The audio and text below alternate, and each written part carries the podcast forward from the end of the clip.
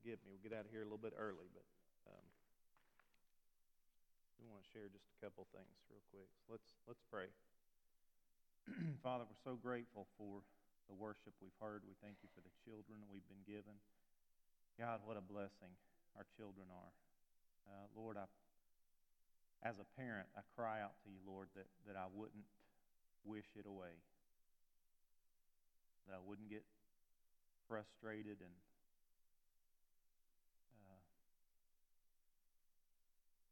not take full advantage of every moment that I have. And I pray that for all of our parents. Lord, I pray that we savor our children each and every moment, that we would be in hot pursuit of you, Lord Jesus, so that when we tell them about you, they know that we mean it, that we'd be practicing what we would preach. Father, and I just pray that you'd raise up a generation of adults that are following Malachi 4, 5, and 6, and their hearts are on fire for you, and, and then their hearts are turned towards the children.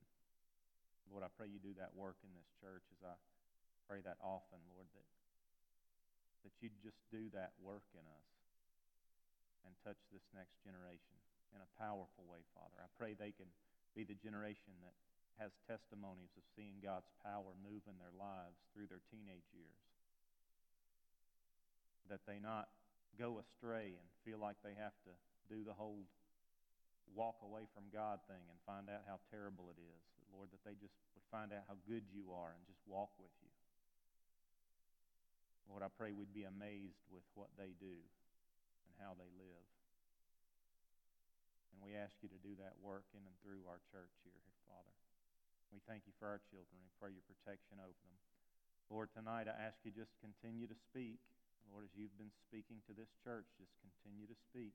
Pray you give us hearts that can hear. So enlighten our darkness and stir us towards you, we pray in Jesus' name. Amen.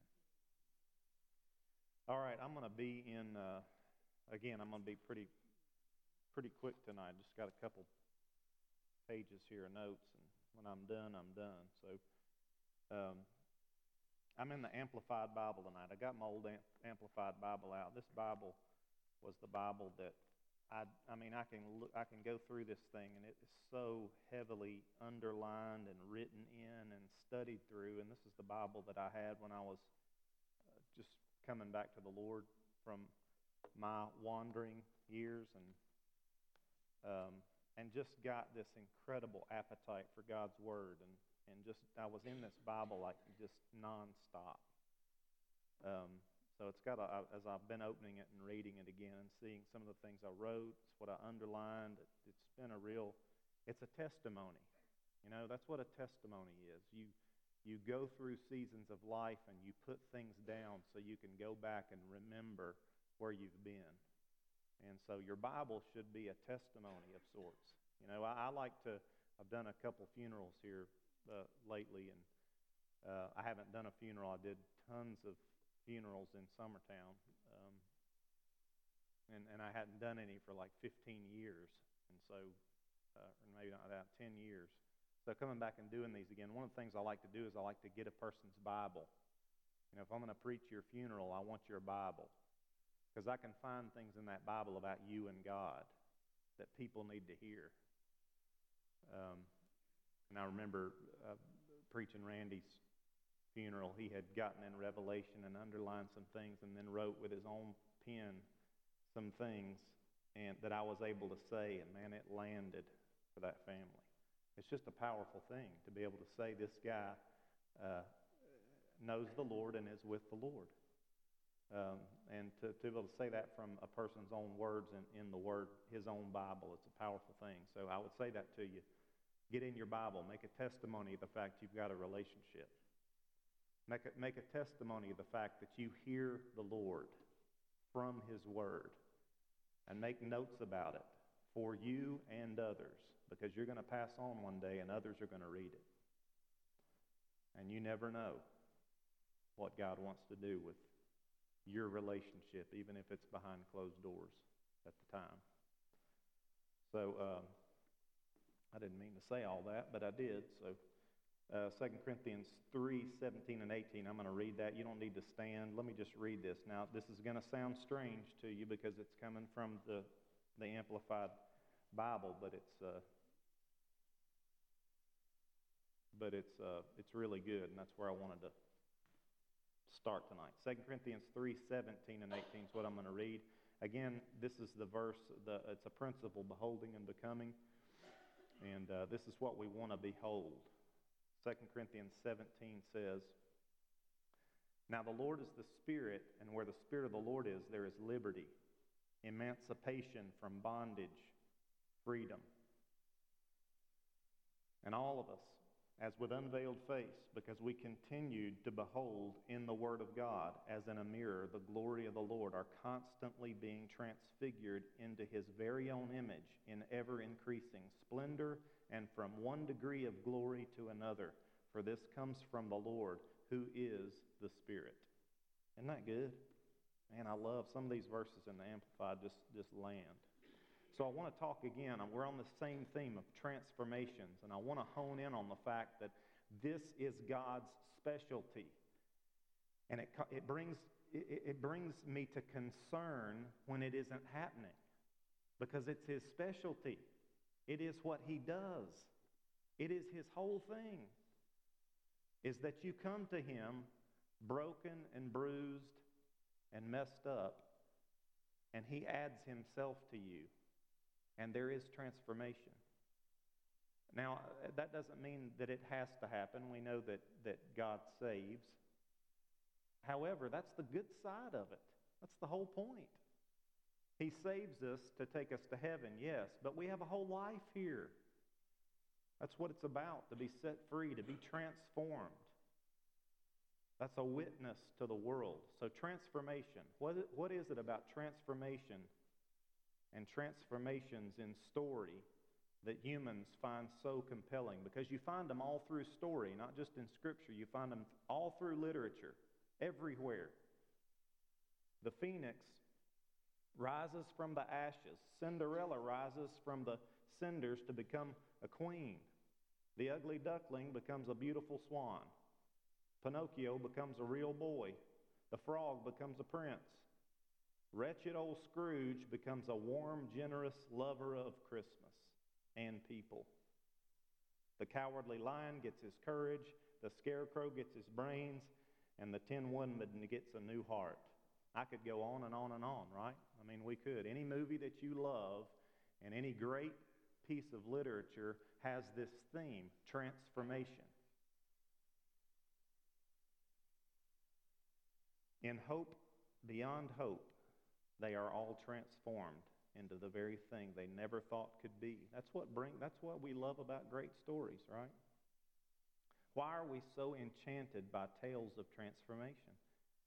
How many great works of literature and the movies we love seem to always involve transformation, an unlikely yet determined someone who gives their all for love and something magical and wonderful occurs.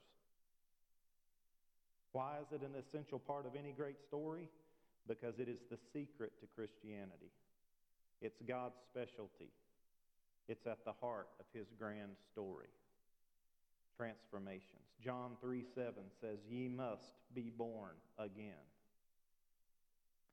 For in Christ Jesus neither circumcision availeth anything, nor uncircumcision, but a new creature. It's about change. 1 Peter 1.23 says, You have been regenerated, born again, not from a mortal origin, but from one that is immortal by the ever, ever living and lasting Word of God. Is this not the message of the gospel? You go from the front to the back in this. Abram becomes Abraham, the father of many nations. Sarah gets an H added to her name and goes from barren to the mother of Isaac. It's been taught in the Hebrew that that H it's signified an H in English, but it's, a, it's like an addition of God to the name. So you've got Abram and then you've got Abraham, God and Abram. It's a whole new person. Can do all kinds of new things. Will do. Jacob get, goes from a trickster to Israel, a rested ruler with God. Moses is an Egyptian prince. He goes into a become a shepherd and then becomes the greatest legislator in human history. Joshua is a slave, gets turned into a leader of a free people, a military genius. Gideon's a terrified farmer, becomes a valiant warrior conqueror. David's a poor, rejected shepherd, and he becomes the prototype to the King of Kings and Lord of Lords. John is a weird, eccentric, out in the desert. And he's given a voice that thunders precedes the coming of our Lord. Jesus, I mean, what can I say about Jesus? I, I don't know that massive transformation, but I will say this from the cross to riding on a white horse. He came as a lamb he comes back as a lion. And I was reminded this. C.S. Lewis says, you know, he's not a tame lion. He's not a tame lion. He's terrifying. He does what he wants. Aren't you glad it's always good? But he still he isn't tame. Eleven uneducated high school dropouts turn the world upside down. That's what they said about him, these disciples, these apostles. They've turned the world upside down, rocked the planet for God. Saul was a zealous murderer of Christians. He becomes the Apostle Paul, the chiefest of sinners, and a writer of much of the New Testament. Mary Magdalene had seven devils and was a prostitute. She became Mary, the last of the truly faithful, and the first to hear the words from the resurrected Jesus.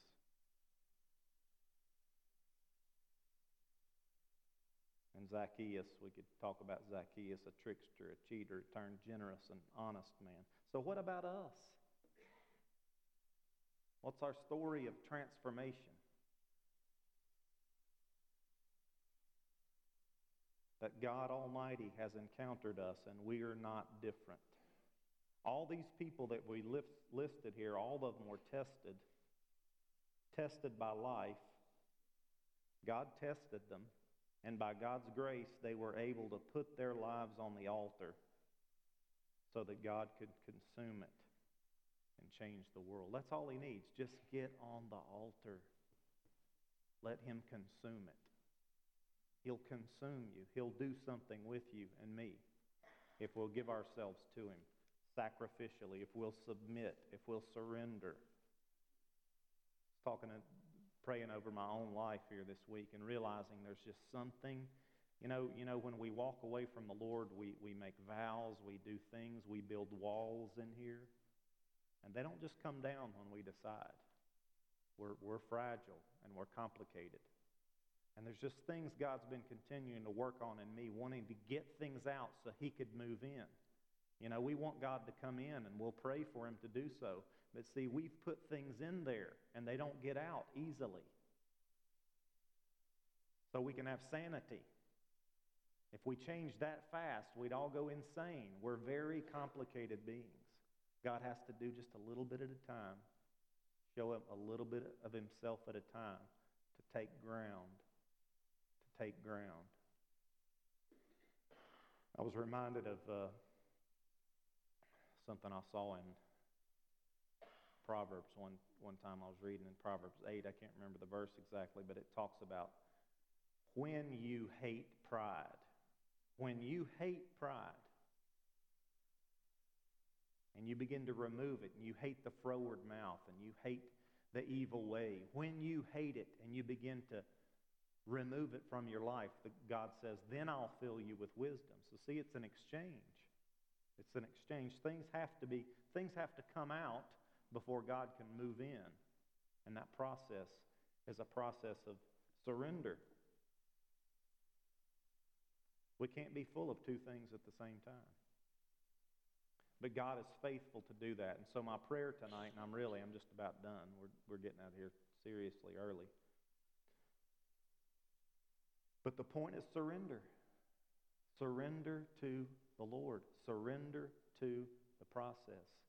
Don't go around the mountain again on the same issue. God's always got a test in front of us. You fail the test, you take it over.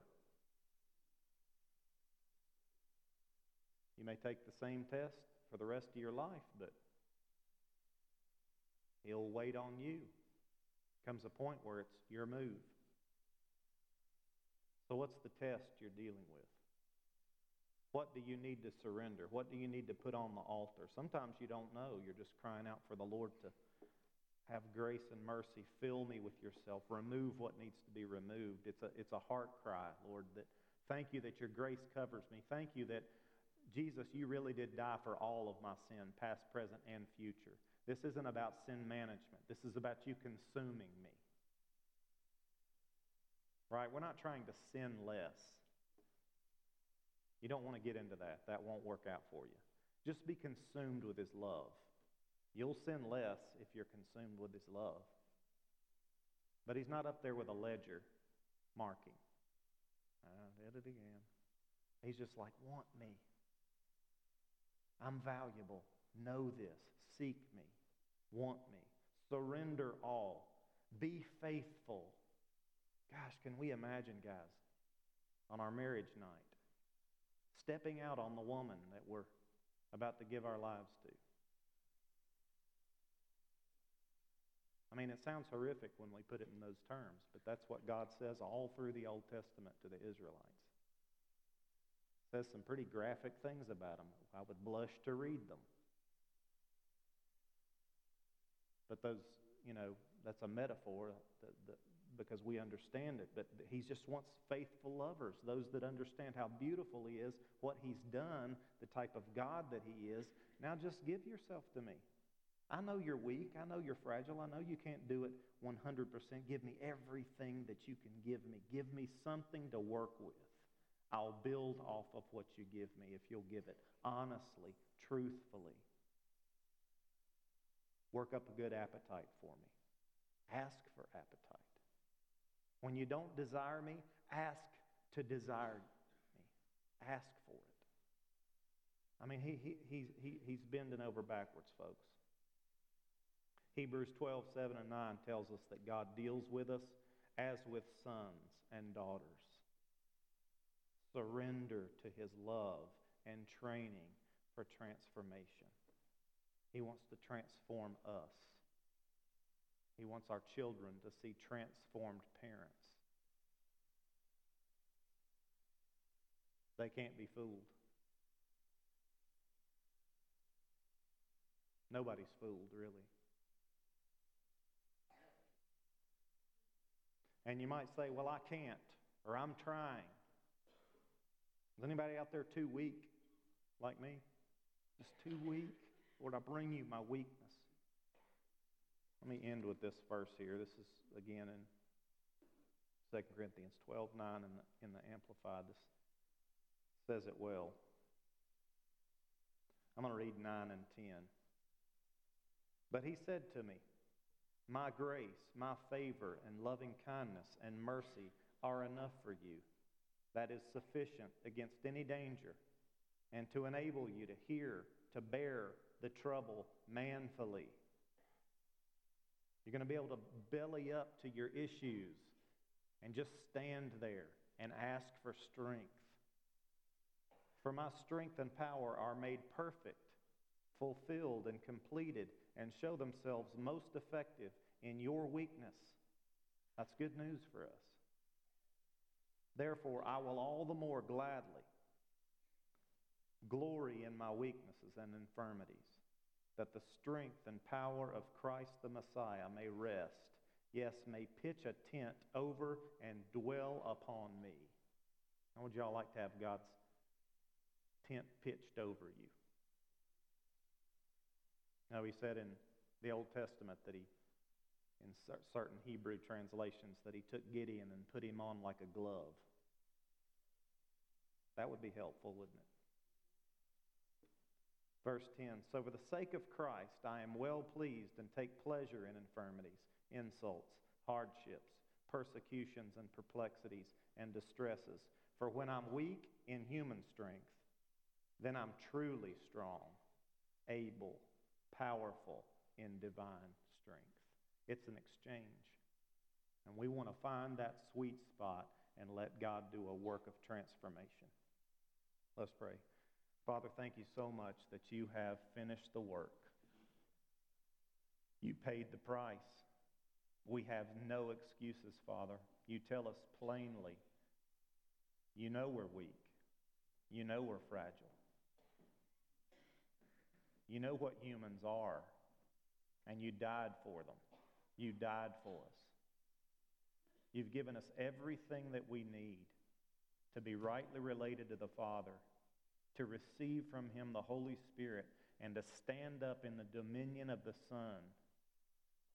And Lord, we're asking you do this powerful work in our church, one to another, Lord. Give us desire for you that we would cry out and that you would come and consume us. Consume us, Father, with yourself. Make us the one that we are in your eyes.